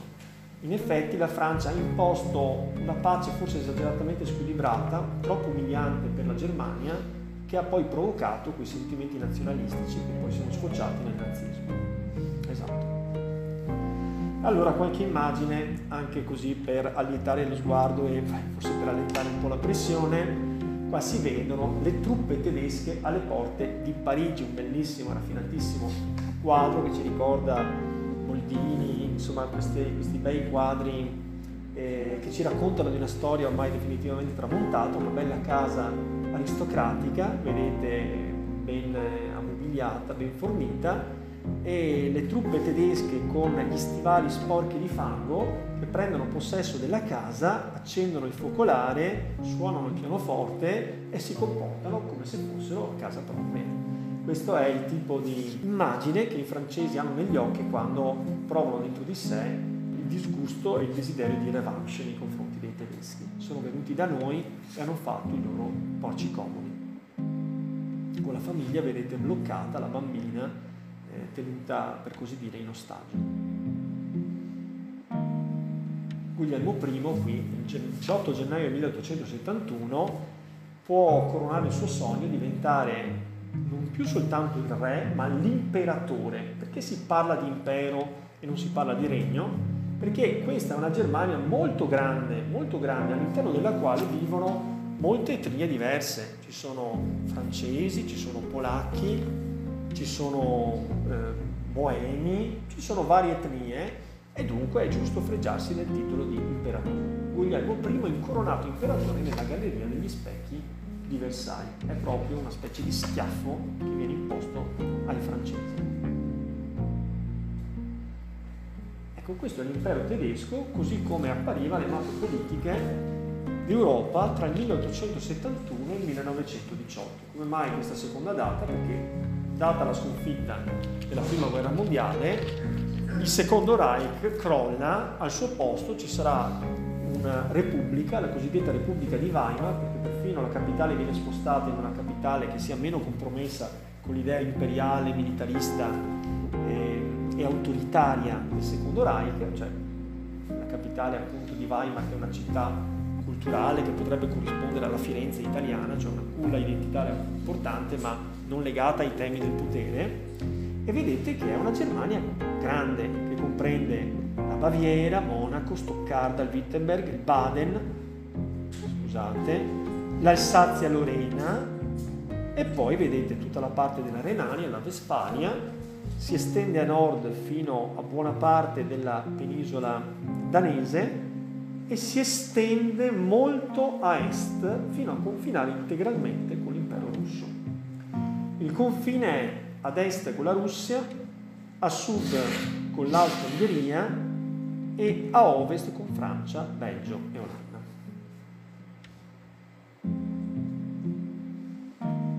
E questo è Bismarck che nel frattempo ha qualche anno in più, lo si vede, credo che l'immagine dica molto della personalità efficiente, ferrea, autoritaria di quest'uomo che ha avuto tutto ma non è certo stato un campione di democrazia né tanto ha creduto nel popolo, ecco, si è sentito molto separato rispetto al suo popolo. Comunque, a partire dal 1871 il continente europeo entra nell'era tedesca.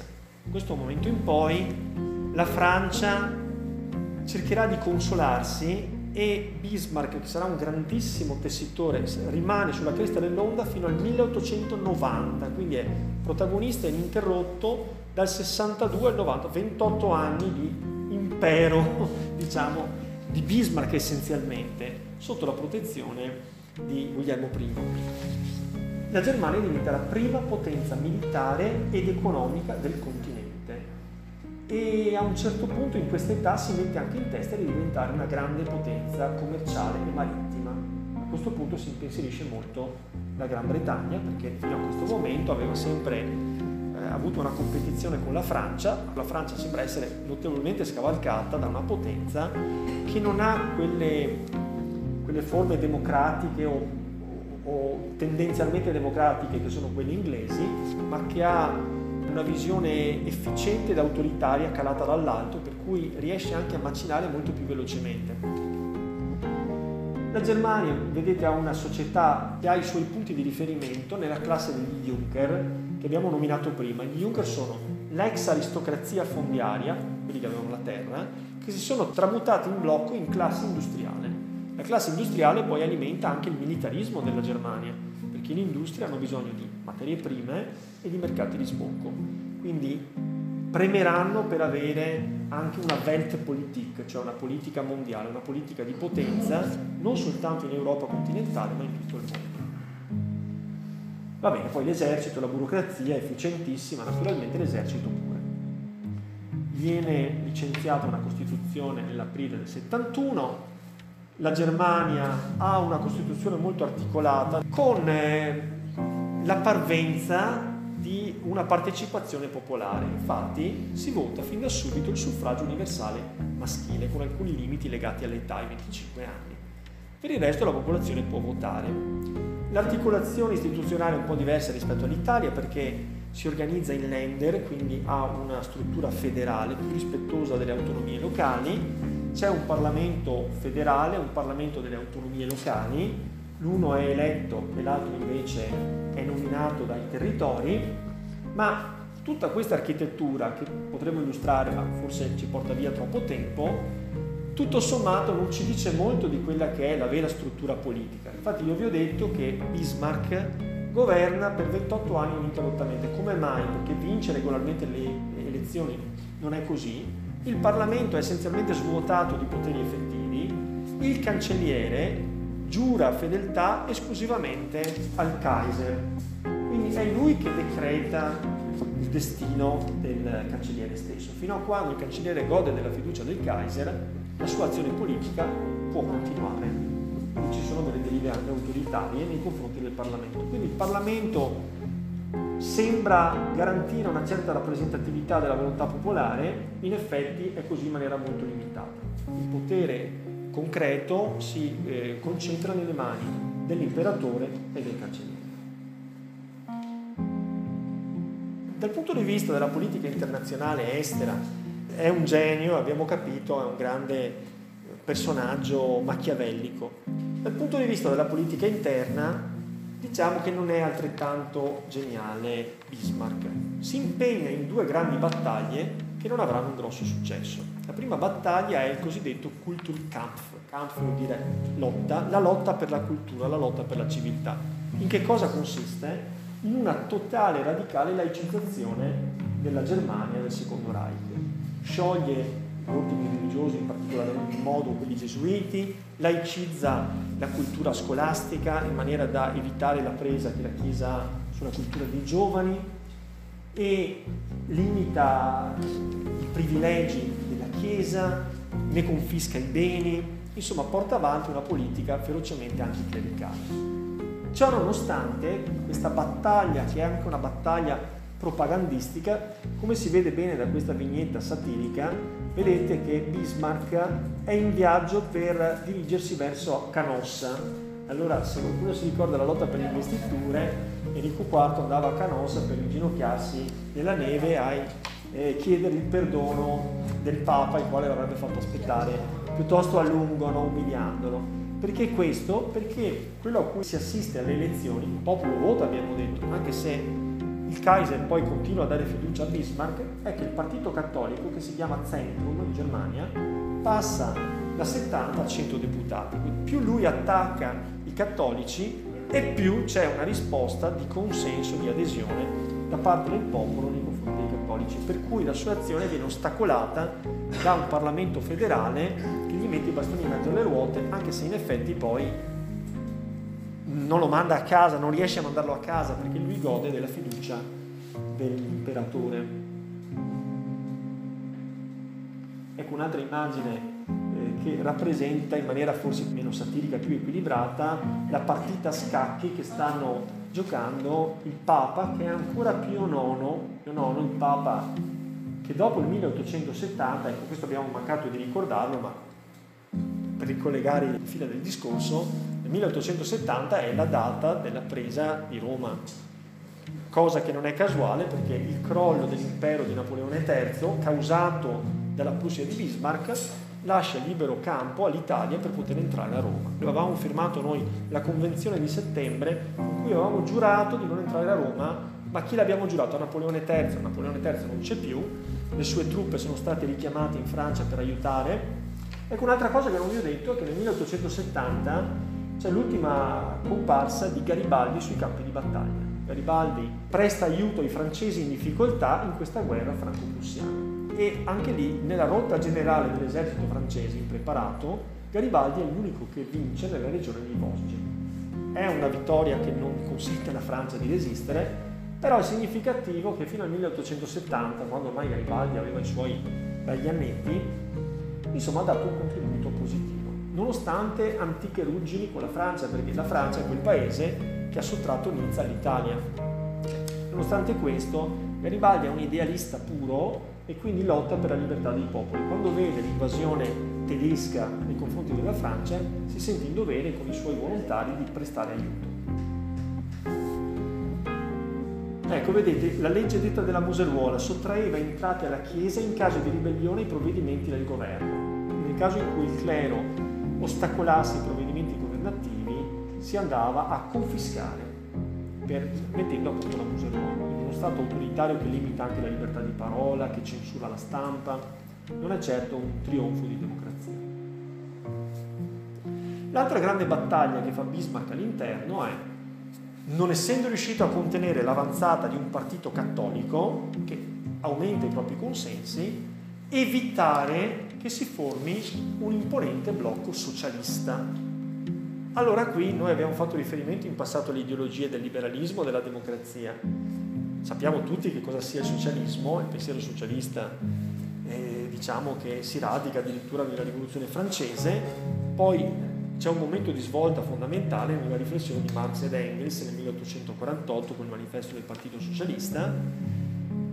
È evidente che in un paese come la Germania, che si è andato industrializzando in tempi molto compressi, si è formata una grossa classe operaia. Questa classe operaia rivendica diritti, una giornata lavorativa limitata, ehm, di non abusare dell'attività lavorativa dei bambini, un più equo trattamento economico, previdenza, assistenza, infortuni, ferie, eccetera. E il marxismo comincia a serpeggiare e serpeggia naturalmente in tutti i paesi in cui l'industria è matura, anche in Germania. Il suo tentativo è quello di bloccare la marea rossa che sta cominciando a prendere corpo. Quindi inizia un'altra battaglia ideologica contro il socialismo, anche perché in Germania si è formato un partito socialista, uno dei primi in Europa continentale.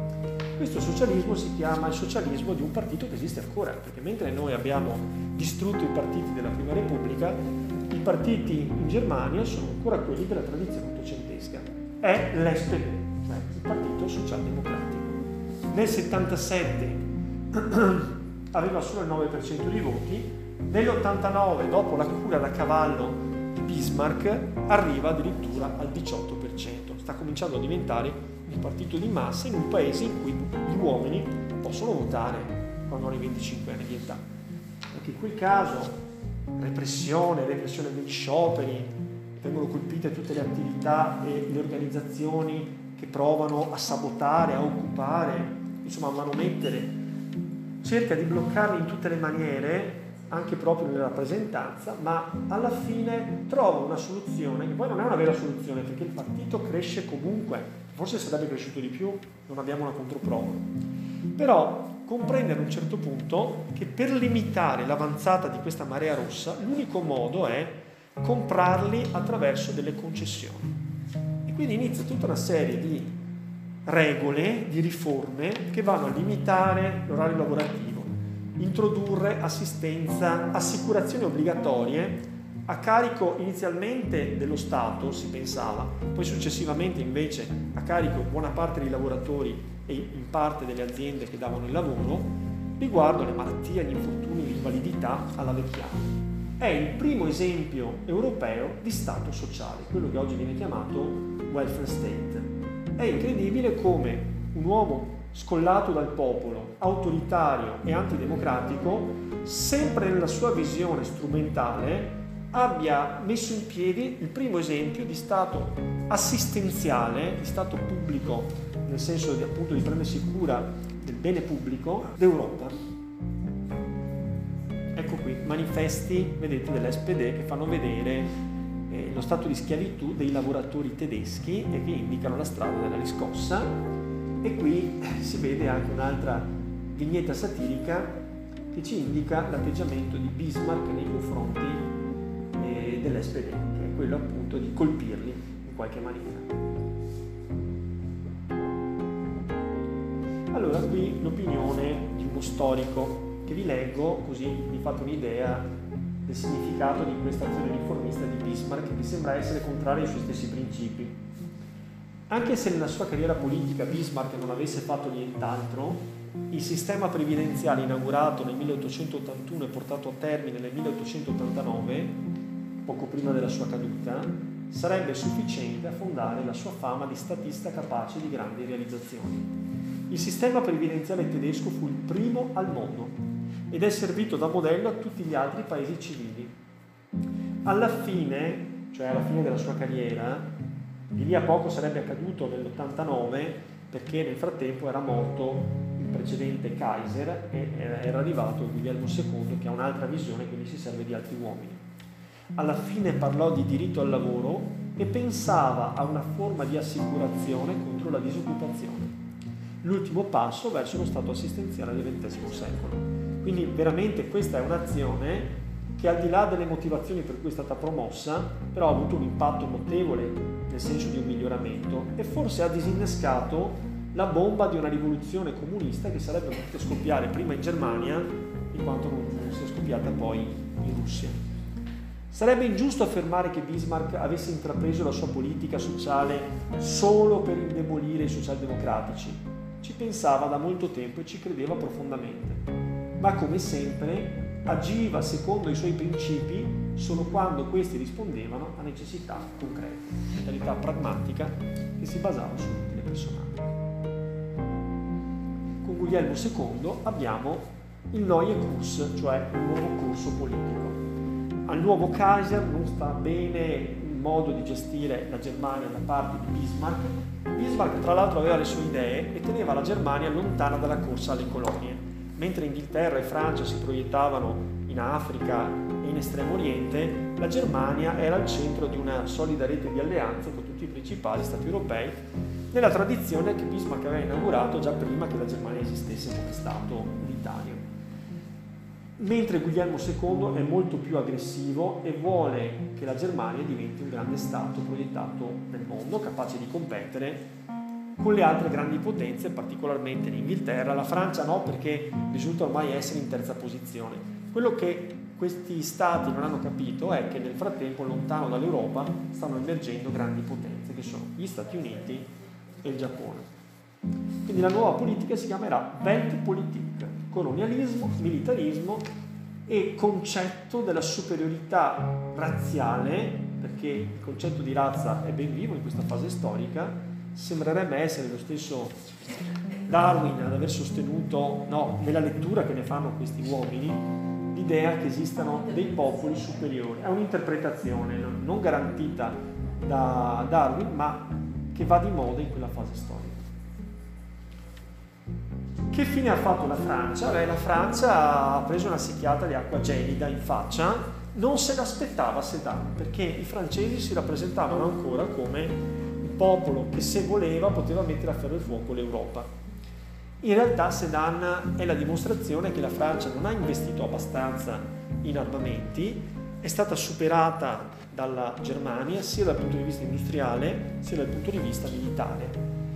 Il paese precipita nel caos, il caos è istantaneo, l'esercito è in rotta, c'è anche una grande umiliazione perché hanno perso proprio male in questa battaglia e cade regime bonapartista e si fonda la Terza Repubblica. Ormai abbiamo perso il conto, ma c'era stata una prima Repubblica durante la Rivoluzione francese, una seconda Repubblica nel 48, durata pochissimo perché poi era arrivato Napoleone III. Questa è la Terza Repubblica francese. Nel frattempo siamo arrivati alla quinta in Francia, per cui state tranquilli che ce ne sono altre due in mezzo.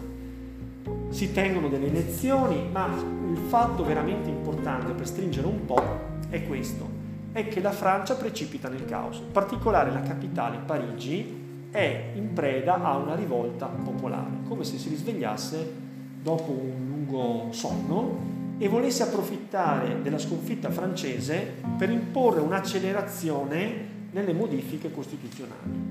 Non si può semplicemente fare a meno di un imperatore come Napoleone, bisogna andare avanti, bisogna progettare un modo diverso di essere Francia e sarà la comune di Parigi comune parigina è un vero e proprio incubo per gente come Bismarck che ha una paura indiavolata dei rossi, cioè di quelli che si rifanno all'ortodossia marxista e che pensano che si possa andare nella direzione di espropriare delle proprietà private tutti e magari di sperimentare nuove forme di potere come la democrazia diretta, non rappresentativa, diretta proprio, cioè la gente vota a ogni nuovo provvedimento e può revocare continuamente i ministri responsabili del potere.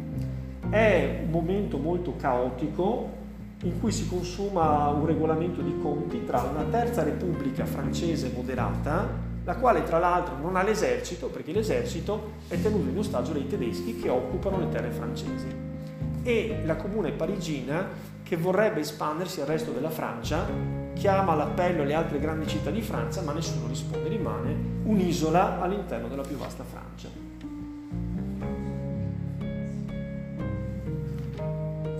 Ecco, quindi la comune parigina, per quanto sia stata un'esperienza effimera, però ha sembrato rinverdire i fasti del 14 luglio 1789 per la politicizzazione delle masse e soprattutto ha sperimentato queste nuove forme di potere in cui c'è l'abolizione del meccanismo della distinzione di potere esecutivo e legislativo e c'è questa idea che il popolo deve continuamente essere chiamato a votare ogni singolo provvedimento, in maniera che ci sia l'esercizio di un controllo diretto su quello che viene scelto da parte del governo. Cioè, il governo non viene delegato e poi per anni fa quello che vuole prima che si torni alle elezioni, ma deve essere continuamente sottoposto a controllo.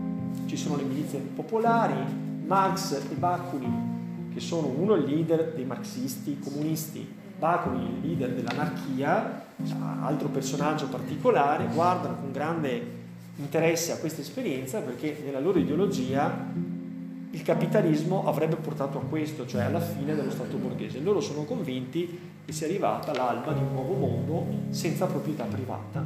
In realtà non sarà così perché le truppe di Adolphe Thiers, che è il primo presidente della Terza Repubblica francese, un moderato, entrano a Parigi con la forza, con la forza di quali armi? Con la forza delle armi che i tedeschi concedono loro di poter utilizzare. Quindi è mm, una strana repubblica che usa le armi contro la frangia più rivoluzionaria che a Parigi ha eletto il suo quartier generale.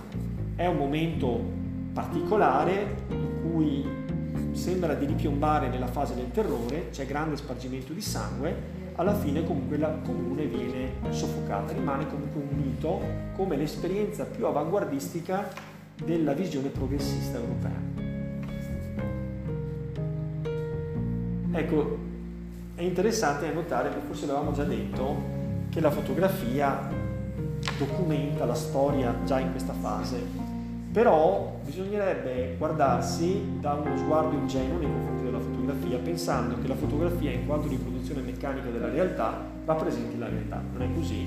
Le fotografie, da quando vengono applicate alla storia, sono sempre frutto di manipolazioni. Anche queste sono fotografie che vengono intitolate, su una serie di nuove fotografie, crimini della comune che hanno una chiara impostazione ideologica, cioè solo la prospettiva della trionfante Terza Repubblica che ha sventato eh, il rischio della deriva della comune. E qui si vede appunto l'assassinio degli ostaggi nella prigione della Roquette, crimini della comune. Si vede appunto i comunardi pronti a sparare. Crimini della comune, anche questa è un'immagine che in realtà è il risultato del ritaglio di tante fotografie che hanno documentato cose reali ma con un collage che dà l'impressione di una cosa reale, mentre in realtà è un artefatto. Anche qui un'altra esecuzione, i crimini della comune. Il revanchismo ne abbiamo già parlato, e questo vedete l'immagine, la revanche. L'Isée, la revanche diventa una rivista, leggete la rivincita. Eh, I francesi devono sbarazzarsi di questo mostro che si è venuto costituendo ai loro confini orientali. Quindi i francesi investono in propaganda sicuramente, anche in armamenti, immediatamente si producono una riforma che richiede la coscrizione obbligatoria dei francesi. Con Thiers abbiamo il pagamento dei debiti di guerra a vantaggio della Prussia di 5 miliardi di franchi, di franchi in anticipo, proprio perché l'orgoglio francese vuole lavare questa onda nel più breve tempo possibile. Una volta pagato il debito, le truppe tedesche si ritirano e la Francia viene definitivamente liberata. negli anni successivi la Francia vive comunque una stagione di relativa democratizzazione in cui il suffragio viene progressivamente allargato, si introducono diverse riforme in senso sociale. Ci sono diversi personaggi e ci sono anche diversi rischi di derive con colpi di Stato di destra che però vengono regolarmente sventati. Per cui la Francia che si presenta all'appuntamento della Grande Guerra è uno Stato ancora repubblicano in cui c'è un'opinione pubblica, c'è una certa libertà di stampa, c'è un partito socialista, c'è un dibattito pubblico, quindi è un paese abbastanza simile a quello che è l'Italia. Nel frattempo in questi anni la Francia si sfoga conquistando un grandissimo impero coloniale in Africa e in Estremo Oriente, dove controllerà essenzialmente l'Indocina. Quindi smartphone, anche qui si danno una nuova Costituzione con un Presidente della Repubblica, ma andiamo avanti perché un suffragio universale maschile con i 21 anni di maggiore età, quindi vedete che la linea di tendenza per tutti, non solo per l'Italia di cui abbiamo già parlato, con la sinistra storica, attenzione alla scuola, attenzione all'aumento del suffragio, ma anche la Francia, quindi vari colpi di Stato e va bene. Però vedete l'azione riformista, sotto anche l'impulso tedesco, sbarca anche in Francia, quindi la giornata lavorativa si riduce a 10 ore, si garantisce la libertà di stampa, il diritto di sciopero, si laicizza la vita dei cittadini, per cui per esempio il divorzio diventa lecito, esiste il matrimonio civile, l'istruzione diventa appannaggio esclusivamente dello Stato. Ecco, quindi governi molto deboli, 50 governi in eh, meno di 50 anni, tutti piuttosto moderati che si difendono da aggressioni di derive militariste Vedete per esempio questo Georges Boulanger che vorrebbe diventare un nuovo Napoleone III, ma alla fine il suo tentativo di colpo di Stato fallisce. Alla fine è costretto a fuggire in Belgio, si suicida nel 1891. Come dire che sono comunque anni complicati per la Francia.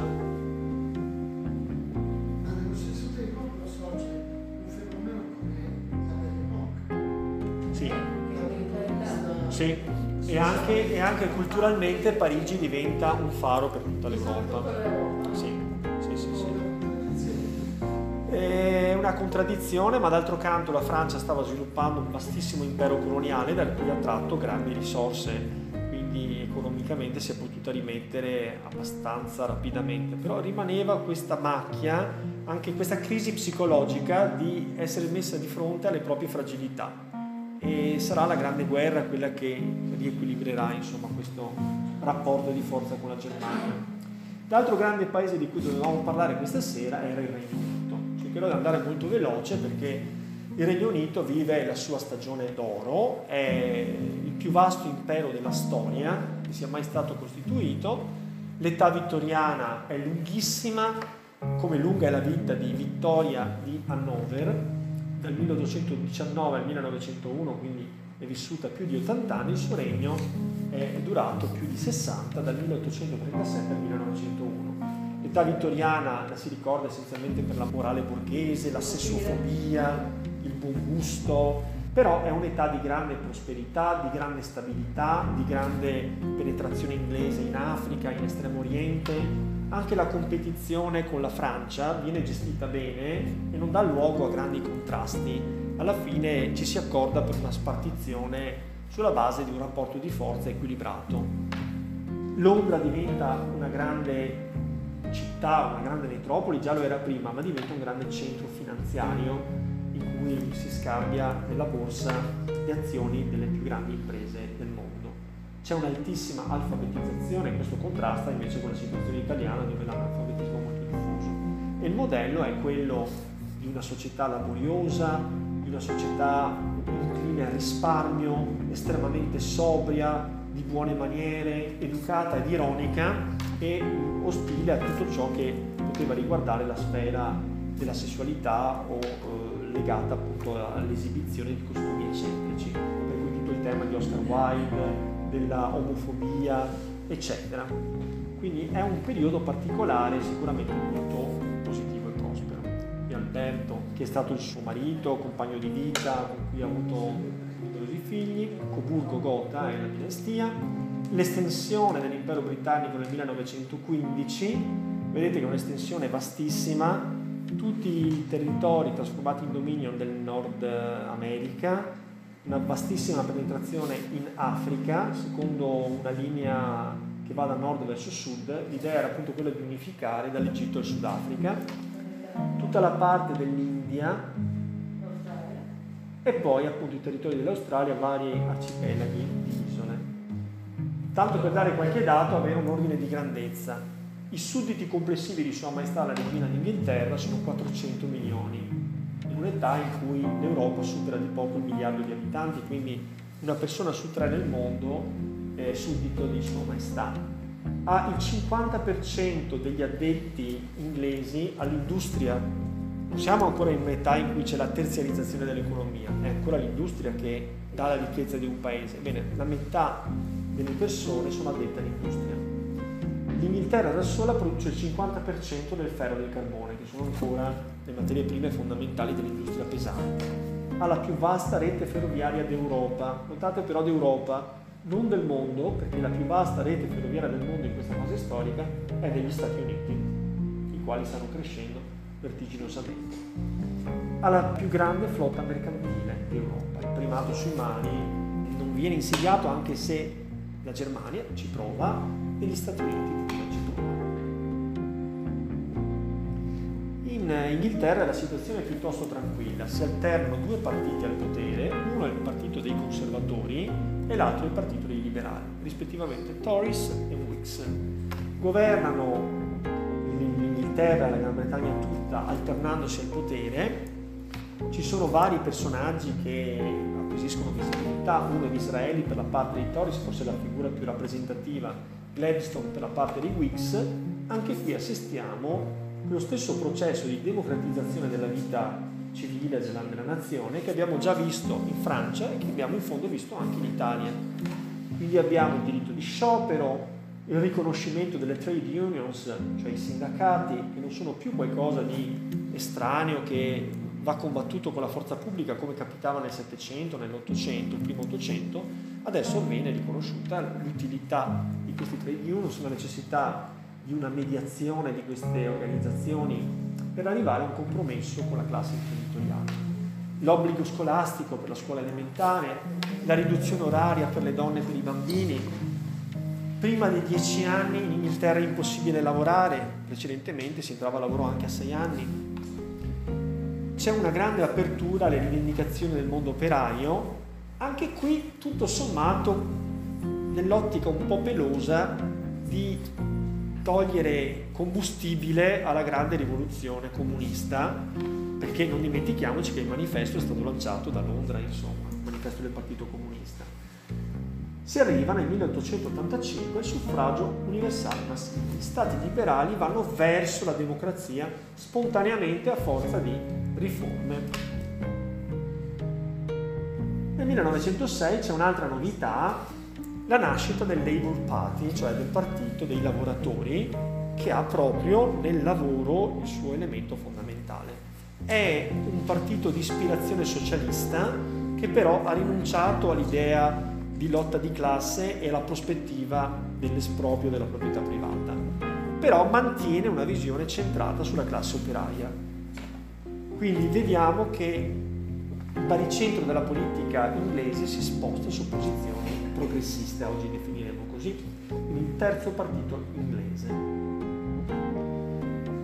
In questi anni c'è la grande questione irlandese. L'Irlanda è un problema complesso perché è un'isola vicinissima all'Inghilterra, però è stata gestita dagli inglesi come se fosse una terra coloniale, è stata sfruttata, c'è una questione identitaria legata alla nazionalità irlandese che non si riconosce pienamente nell'Inghilterra anche per questioni religiose, cioè cattolici, c'è una questione dell'Irlanda del Nord che è protestante, dell'Irlanda del Sud che è cattolica, siamo in una fase in cui si rivendica la home rule, cioè un'autonomia netta, importante, che consenta all'Irlanda di amministrarsi autonomamente e di potersi sviluppare mentre viene mantenuta in condizioni decisamente negative. E questo naturalmente si incentiva laddove ci sono le crisi agricole che già in passato abbiamo avuto modo di menzionare. in realtà l'Inghilterra fa di tutto per evitare l'autonomia amministrativa dell'Irlanda nel timore che possa essere il primo passo per una secessione, per la perdita di una parte forse piccola dell'impero, ma nella quale c'erano grandi interessi da parte delle grandi famiglie inglesi. Allora qui abbiamo Joseph Chamberlain, che è il padre del più forse noto Neville Chamberlain, che guiderà l'Inghilterra nei difficili anni che precedono la seconda guerra mondiale, il teorico della politica dell'appeasement, cioè della pacificazione, cioè concediamo a Hitler tutto quello che ci chiede pur di mantenere la pace. Questo è stato Neville Chamberlain, poi passato per ridicolo, ma all'epoca lui ci credeva alla pace. Comunque suo padre Chamberlain pronuncia questo discorso contro la home rule, cioè contro la richiesta da parte dell'Irlanda di poter godere di privilegi speciali. La condizione dell'Irlanda di fronte all'Inghilterra è del tutto differente dalla condizione delle colonie britanniche nei riguardi del Regno Unito. Se anziché essere così vicina all'Inghilterra l'Irlanda ne fosse lontana, la sua home rule non rappresenterebbe un pericolo per l'impero e già da lungo tempo questo popolo avrebbe la sua autonomia. Ma andiamo i nostri due paesi vivono a contatto diretto e tutti i loro interessi sono intrecciati. Non è dunque ugualmente necessario che essi partecipino alla stessa vita politica? La natura stessa sembrerebbe averlo voluto. E poi prosegue. Per quale motivo si accontentano di questa rule? Essi se ne accontentano e se ne dichiarano soddisfatti perché sanno bene che la home rule non è che un primo passo ma decisivo sulla via della separazione completa tra Inghilterra e Irlanda. Siamo quindi approdati a 5 minuti dalla fine agli Stati Uniti. Va bene, gli Stati Uniti innanzitutto ho messo la bandiera per far vedere l'evoluzione. Inizialmente la bandiera che era stata approvata dal congresso nel 1777 era la bandiera che aveva, come era logico che fosse, 13 strisce e 13 stelle. Perché 13? Perché le 13 colonie della costa orientale fondate dall'Inghilterra e che hanno ottenuto l'autonomia attraverso la guerra. Nel corso poi della storia il numero delle stelle e il numero delle strisce è andato aumentando fino a quando il numero degli stati era così grande che non era immaginabile aumentare le strisce, altrimenti diventava una sciarpa invece di una bandiera. E quindi hanno aumentato le stelle e dopo una fase intermedia con un numero di strisce più alto e il numero di stelle corrispondente, si è ritornati alle 13 strisce, 13 colonie originarie e al numero di stelle corrispondente al numero degli stati aderenti all'Unione. Allora, qualche dato è impressionante, ci fa capire l'esplosione di questo fenomeno negli Stati Uniti. Nel 1850 gli Stati Uniti erano abitati da 23 milioni di abitanti, meta di imponenti fenomeni migratori che partivano essenzialmente dall'Europa e anche per via dell'espansione verso l'Occidente, già dieci anni dopo la popolazione è quasi aumentata del 50%, a 30 milioni. Dieci anni dopo ancora è a 39 milioni, 24 anni dopo è arrivata a 62 milioni e nel 1914, alla vigilia della Prima Guerra Mondiale, 97 milioni di abitanti. Accanto a questo c'è un'esplosione dell'estensione degli Stati Uniti, che inizialmente erano costieri e cominciano la loro grande penetrazione verso ovest. Man mano che conquistano il west c'è qualcuno che però deve spostarsi sempre più in là. Chi sono le tribù dei nativi americani, i quali appunto si vedono sempre di più costretti a vivere in eh, luoghi circoscritti, in riserve, fino a quando non vengono essenzialmente una parte viene conquistata con lo spirito avventuroso dei pionieri che spostano la frontiera, una parte viene conquistata con delle guerre, per esempio gli Stati Uniti, combattendo contro il Messico, ottengono il Nuovo Messico e la California in una guerra quando in Europa c'è il 48, dal 45 al 48. Poi l'Oregon invece viene addirittura acquistato in moneta sonante dalla Gran Bretagna. Ad ogni modo, tra l'una cosa e l'altra, la dimensione degli Stati Uniti diventa gigantesca. Alle origini le 13 colonie erano tutte collocate sulla fascia costiera, la Florida è ancora sotto il controllo della Spagna, poi vedete il Texas, il Rio Grande, chiamato anche Rio Bravo, è il confine ancora oggi tra Stati Uniti e Messico, il Messico perde un terzo del suo territorio, perdendo la California, il Nuovo Messico e il Texas, un territorio gigantesco. L'Oregon invece viene, abbiamo detto, acquistato dall'Inghilterra. La Louisiana a suo tempo era francese e poi successivamente è stata espropriata e conquistata spostando via via le popolazioni eh, indigene sempre più verso ovest e dando loro naturalmente i territori più scadenti, meno produttivi e costringendoli tra l'altro a convertirsi alla coltivazione. 1860 c'è la grande questione che tutti ben conosciamo, che è la questione della guerra di secessione.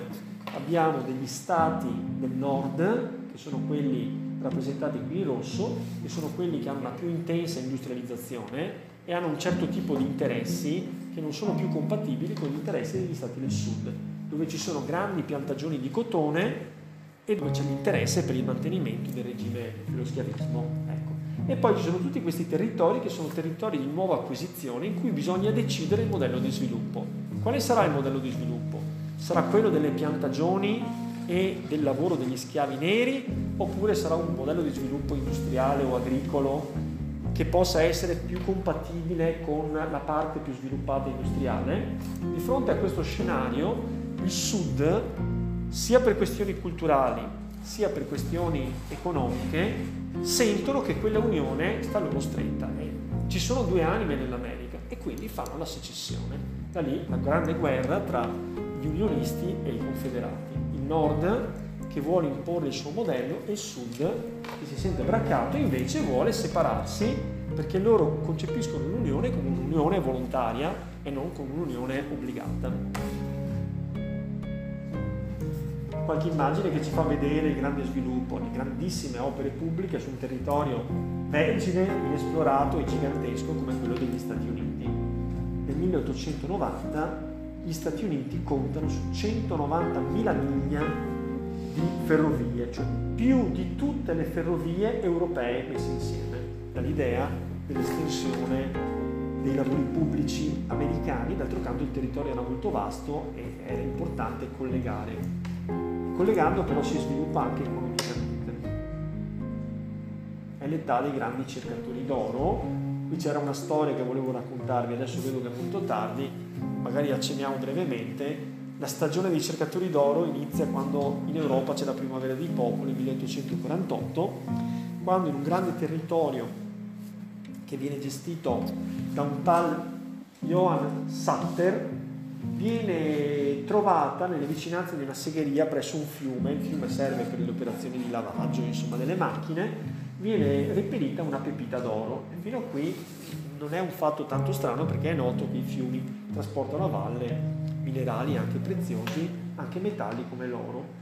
Però il genio di questo Samuel Brannan che iniziò una specie di battage pubblicitario eh, raccontando qualcosa che in effetti non esisteva, cioè i fiumi della California traboccavano d'oro e quest'oro era disponibile per chi con buona volontà e con spirito pionieristico fosse andato ad affittare da lui tutto quello che era necessario per fare i cercatori d'oro. Quindi acquistò una grande quantità di tutti i materiali necessari che servivano appunto per cercare l'oro, per setacciare e poi li noleggiava o li vendeva.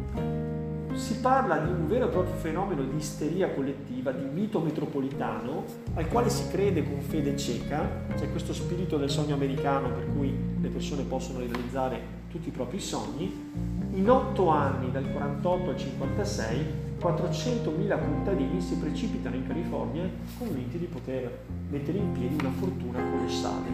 Naturalmente vivono in condizioni tremende, lavorando ore e ore sotto il sole con i piedi nell'acqua ghiacciata, si ammalano, muoiono molto precocemente, ci sono problemi di delinquenza di tutti i tipi, e ci sono problemi di truffe, chi trova una vena d'oro viene poi immediatamente boicottato dagli altri o è truffato, ci sono fenomeni di tutti i tipi. Ecco, vedete cartelloni pubblicitari che raccontano dei viaggi con i quali si può raggiungere velocemente la California, la bellissima, meravigliosa regione dell'oro. E qui vi ho voluto dare appunto l'intervento di uno storico che ci dice un po', ricostruisce questo grande mito dell'oro. I cercatori d'oro hanno un guardaroba essenziale, due camicie di lana, due paia di pantaloni, stivali che servono anche da cuscino e un cappello che copre capelli e barba. Spesso si ammalano per il duro lavoro, piedi nell'acqua fredda sotto un sole cocente, scarsa igiene, nutrimento monotono, carne salata e fagioli di cattiva qualità. Salare una miniera significava buttare un po' d'oro per qualche ingenuo credulone, buttava qualche pagliuzza d'oro lasciando credere che ci fosse una, una, una vena d'oro inesauribile e si faceva pagare quel territorio a un prezzo elevatissimo. Ancora oggi a Tombstone c'è un cimitero dall'appellativo curioso, la collina degli stivali. Il nome deriva dal fatto che nessuno di coloro che lì sono sepolti è morto nel suo letto senza stivali, ma tutti in modo violento e quindi sono stati seppelliti così come si trovavano con gli stivali. Il risultato della corsa all'oro? I primi arrivati, i più fortunati, si arricchirono, ma furono pochi. Già nel 1852 l'oro più accessibile era stato raccolto. Quindi centinaia e migliaia di persone che si gettarono in una corsa furibonda per ottenere in realtà ben poco, probabilmente trovando anche la morte. Però l'oro vero lo hanno fatto quelli che hanno venduto o noleggiato ciò che era necessario o le concessioni per poter cercare l'oro nei fiumi e soprattutto chi ha immaginato l'abbigliamento dei cercatori d'oro. Qui si è costruita veramente una miniera d'oro che è appunto l'azienda Levis, che Levis è appunto la madre dei jeans fondata nel 1853 da un immigrato tedesco di origine ebraica che giunse in California durante la corsa all'oro soltanto capì che la vera corsa all'oro era la corsa a produrre indumenti per i cercatori d'oro. E da lì nacque una fortuna strepitosa